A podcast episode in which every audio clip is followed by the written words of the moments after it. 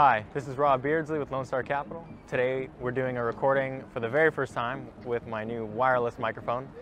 Let me know how it sounds. Uh, super exciting that I can do this now and move away from the camera. There's no more an awkward cord connecting myself in the video.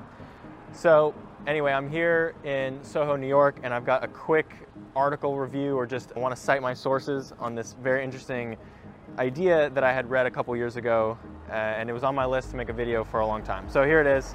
Ian Ippolito, the founder of the Real Estate Crowdfunding Review, somebody I uh, respect very much and had on my Capital Spotlight podcast to really pick his brain, wrote this article called Beware of Sponsor Promises of a Demographic Tailwind.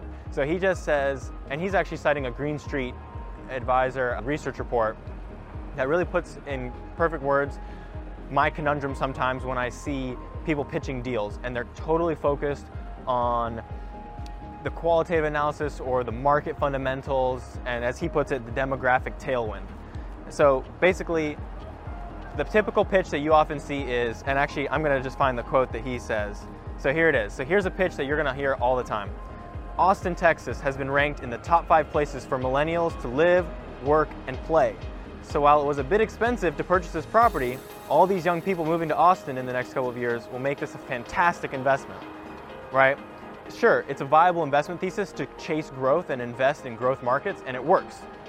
But the problem is when people start paying any price for that growth, that's where you have a problem. So you have to be very cognizant of the price you're paying and not solely rely on the demographic tailwinds as said here. And what I find interesting and what I've actually seen from personal experience is when you are in a market that's frothy and investors are piling in from around the country or around the world, and you are in fact chasing growth alongside them, people tend to overpay and returns get compressed. Another reason why this is a faulty investment thesis to solely focus on demographic tailwinds. Like for example, I've got another demographic tailwind from the article. The population is aging dramatically, so we purchased this so-so assisted living home at a great discount. Then, once the demographic tailwinds over the next several years kick in, we'll see profitability soar.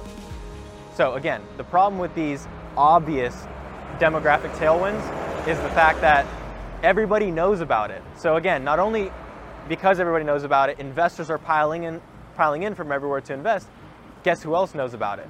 Developers. And what that means is developers are quick to get in there and oversupply the market because they're banking on the demographic tailwinds as well. So what you often see in this Green Street research report found is that when you do have such great and obvious tailwinds, de- developers come in, oversupply the market, and really remove that excess return that was available from the growth. And then the one caveat that the article makes is that in markets that are truly supply constrained, that's where indeed demographic tailwinds really work out. So if you're in a place like Silicon Valley, California, where you've got the ocean to the west and uh, mountains to the east, and also California is a very difficult place to build, you actually are supply constrained and even though developers and everybody else knows that it's a growing market, they can't really do much about it in terms of adding supply.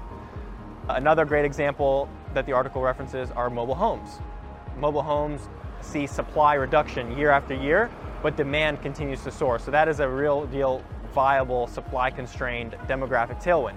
But again, the problem, as many people in the mobile home park business know, is that mobile home parks are super expensive.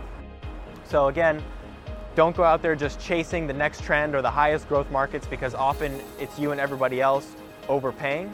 Instead, you have to find places, markets, or investment theses where you believe you have a unique insight, a unique advantage, where you're maybe even being a little bit contrarian. Thanks for watching.